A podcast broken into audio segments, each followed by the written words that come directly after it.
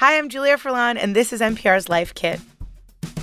This week, we're pinning up some tissue paper and pulling the plastic punch bowl from the back of that one filing cabinet nobody ever opens. That's right, we're talking about holidays in the workplace. We asked you what your thorniest, most awkward, and difficult questions were, and whew, did you get back to us? And then we asked somebody very important to answer your questions Alison Green, whose blog Ask a Manager is one of my favorite corners of the internet. We begin our journey with an evergreen question for holidays in the workplace Must I?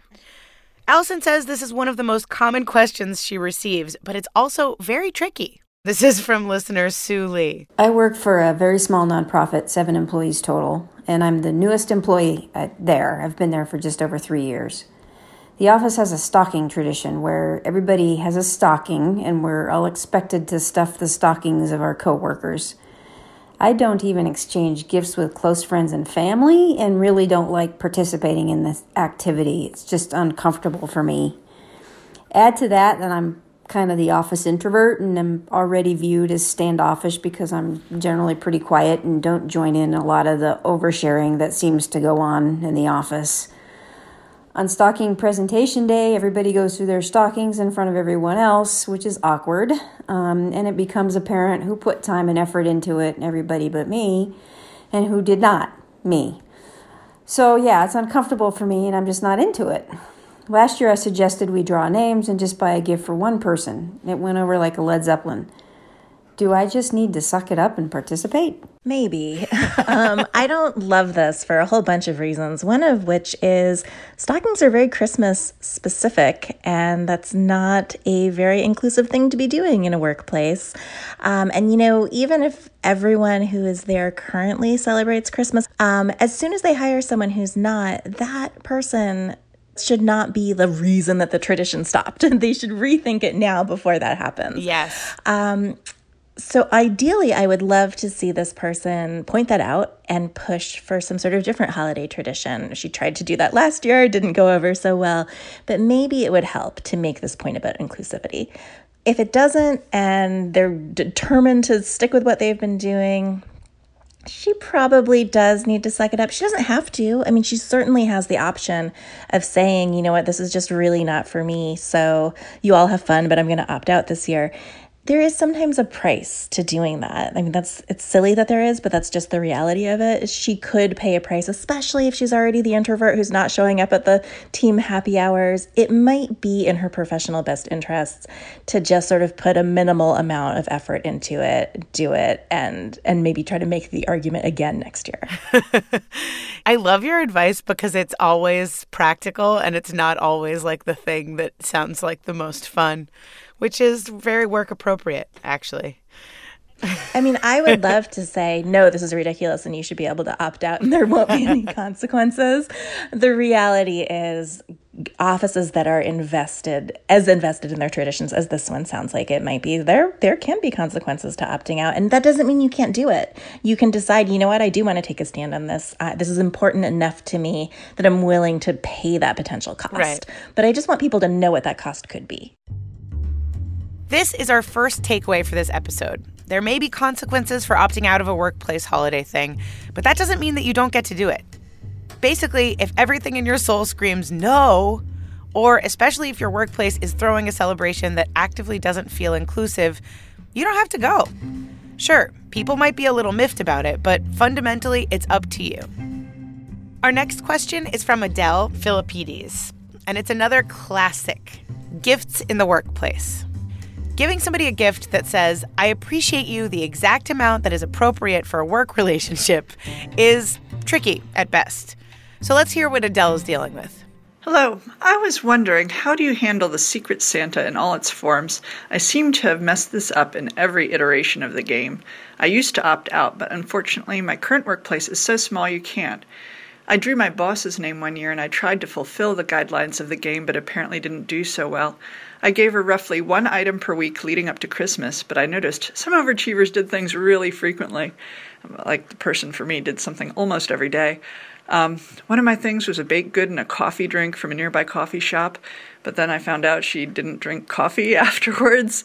Um, another was I had a cute little book with inspiring quotes, and that wound up on the waiting room table, which was probably fine since um, it gives patients a light form of entertainment. But also, I just it just felt like I failed to anticipate what she would like. How do you choose a gift for someone you hardly know? I think with a Secret Santa setup like that, you're not obligated to know the person so intimately that you'll be able to predict with perfect accuracy what they will and won't like. You're going to have some misses in the, in the gifts that you get. Right. It sounded like this person like was uncontroversial, which is like step one, right? Yeah. Like don't do anything like that's too bold. Be boring is fine, right? Right. You want to be neutral. It is much better to be boring than the other extreme in this context. So, I mean, coffee, that's a really standard gift. Some people won't like it. It's not the end of the world. Hopefully her boss is mature enough that that she was able to, you know, pull herself together after after that and move on. The horrible coffee mistake of 2018. Right. And I mean, the nice thing about a gift like coffee is that it can easily be regifted if the person mm. isn't a coffee drinker. Yeah. But but I think in general, like good general guidelines for gifts at work, I, I would say stay away from anything that is intended to be put on the person's body. So that's like perfume or lotion, clothes, jewelry. Those are all just too personal, usually, for a work context. Stuff like candy or baked goods can go over well. If you know that the person might have allergies, you want to take that into consideration. Wine and liquor are often appreciated, but again, you want to be careful that you're taking into account what you do know about them. You know, don't give it to a recovering alcoholic or a Muslim or someone else who's known not to drink. But it's work. We're not expected to have all of these personal details about everyone we work with, and, and you might get it wrong, but all of those things are pretty easily regifted. So, like, essentially, if you can give something non controversial that can be regifted, it's not a failure yeah, it's not a failure. Um, and little stuff, I mean, like little desk accessories, like stress balls or those little figurines or a little mini desk fan, those are all pretty generic. You know, it might not be like at the top of the list of what the person was, was hoping for this Christmas, but, but they're pretty non controversial. You're not going to go horribly wrong with things like that. Are there any other guidelines, like not anything that you put on your body? Right? Like maybe a keychain. Are there any things that you feel are like almost always in bounds? A book? Books are great as long as they aren't books with an agenda. Like, stay away from anything political or religious. But books, like literature, that's a good gift. I feel like there's a like a small amount of like noticing that you can do like in the weeks leading up to the secret santa or whatever.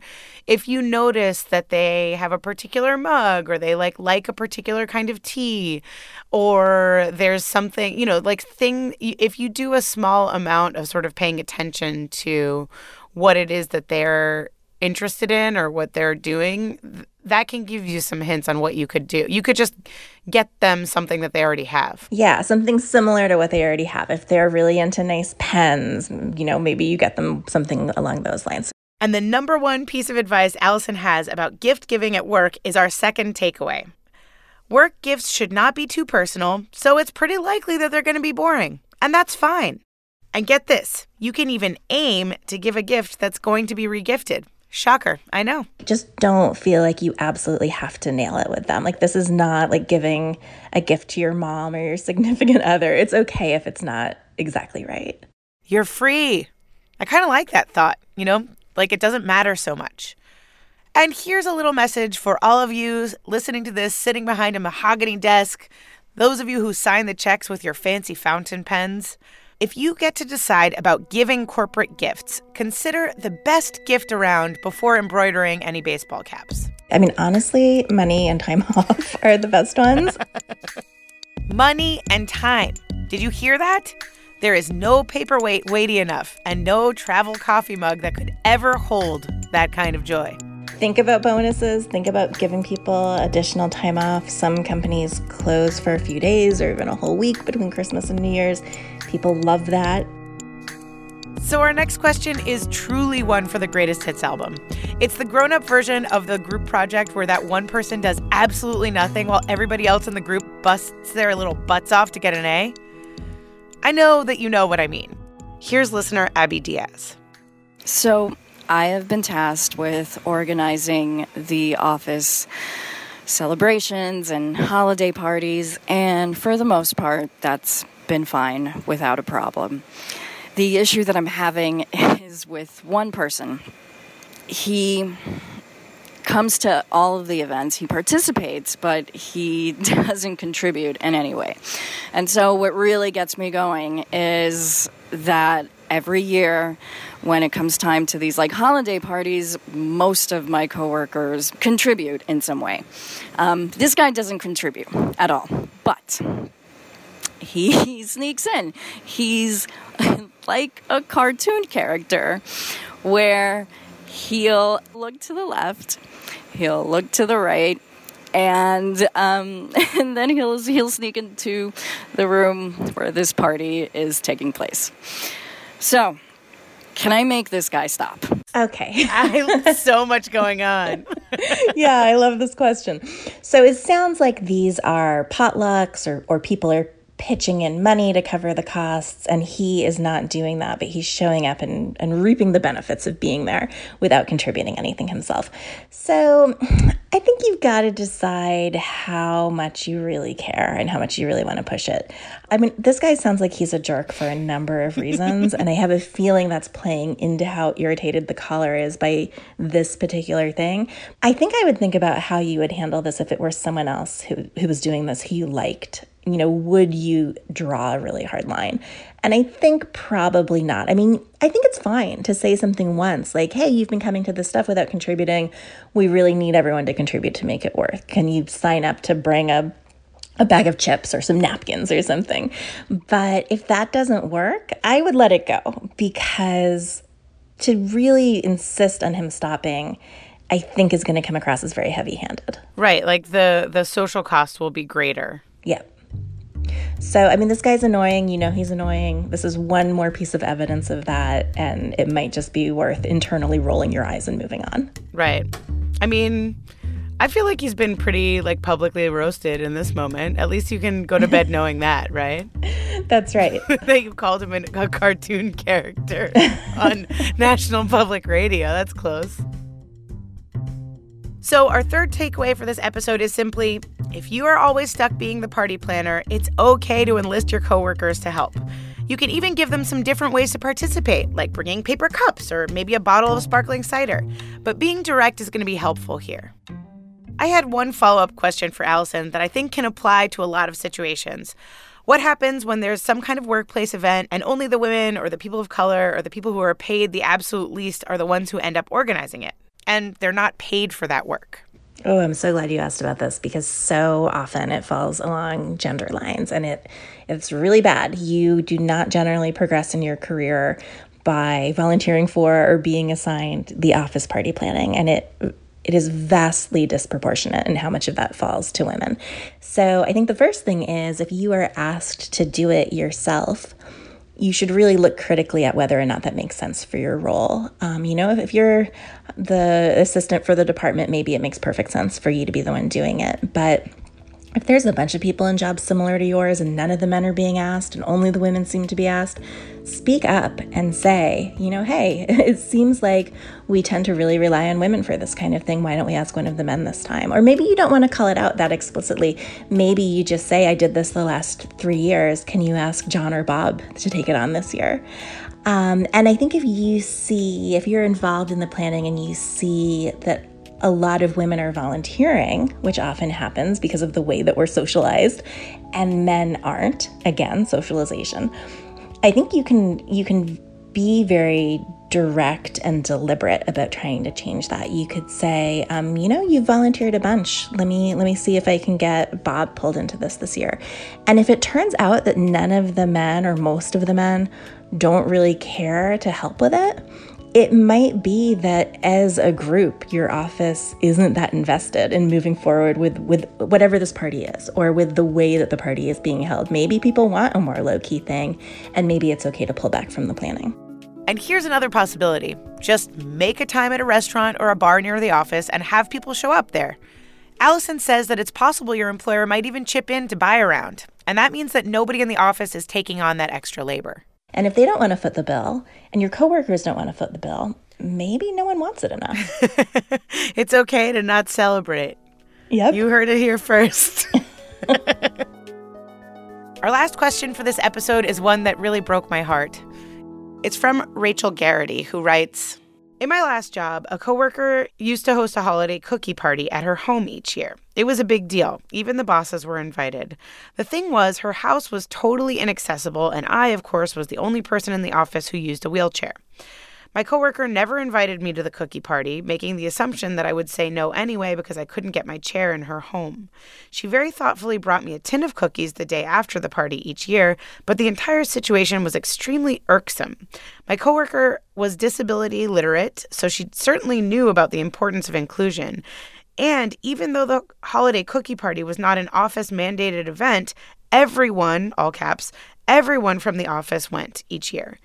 I never admitted to this coworker that her de facto exclusion of me was hurtful, but I guess in retrospect, I should have said something. I just don't know why she never considered hosting her holiday cookie party in an accessible space. Several of our coworkers, myself included, were apartment dwellers and could easily have booked one of our party rooms. Each time she brought me that apologetic tin of cookies, I couldn't help but feel like a social leper. Some of those cookies were pretty darn delicious, though. That is terrible, especially that she wasn't even bothering to invite her. Um, Yeah. You know, I think this is a real case of management negligence. I know that it wasn't an official work sponsored event, but when you have something that everyone or almost everyone is going to, that becomes a work event, and the employer incurs some of the same obligations that they would incur if they were officially hosting it including needing to look around and realizing, oh, this is completely inaccessible, and we're leaving out one person because she uses a wheelchair. The manager in that situation should have stepped in and said, We love that you're doing this cookie party. We need to make it accessible. Let's look at other spaces to do it in. Hmm, yeah. And I think, but the fact that it's like a personal party, but everyone was invited, it feels like the person is thinking, like, oh, but it's my own party. It's a personal thing. It's not professional. But you would say it, it once you invite everyone from the office, it's professional. That's exactly right. Um, you know, she's inviting three people, her own personal friends, fine, whatever. That that's her personal party. But yeah, when you're inviting everyone, that is that's become a work event, and you have to think about the same things you would have to think about if it were an official work event. The takeaway here is a rule I remember from my first grade class. If you're going to have a party, try to be inclusive. Now, I don't think that this means that you have to invite every single person to every single event, but come on, people. It's basic decency that if you're having an event and people are going to be talking about it, you should really make every effort to be as inclusive as you can. And yes, that means making sure there are non alcoholic beverages available, and you should be inclusive of people's disabilities. It doesn't matter how good they are. Nobody wants apology cookies for a party that they're not invited to. So, as we do every episode, let's wrap up with a little holiday fun round of our takeaways for this episode. The first is that it's okay to opt out, but there might be a cost to it. Next is your office gift doesn't have to be perfect, it can just be boring. Our third takeaway is to notice who's planning the parties and to even out that labor. And our final takeaway is to try and include people, even if the party isn't at the office.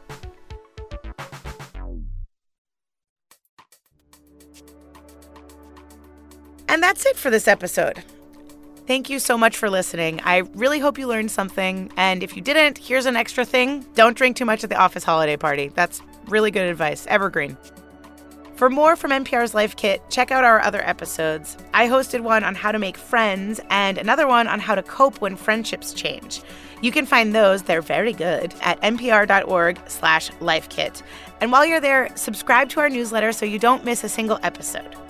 And here, as always, is a completely random tip. This time it's from listener Mayomi Rujin. If you get hard stuck on food on the inside of your microwave, get a medium to large sized microwavable glass bowl and fill it with water and stick that bowl in the microwave for about 15 to 20 minutes.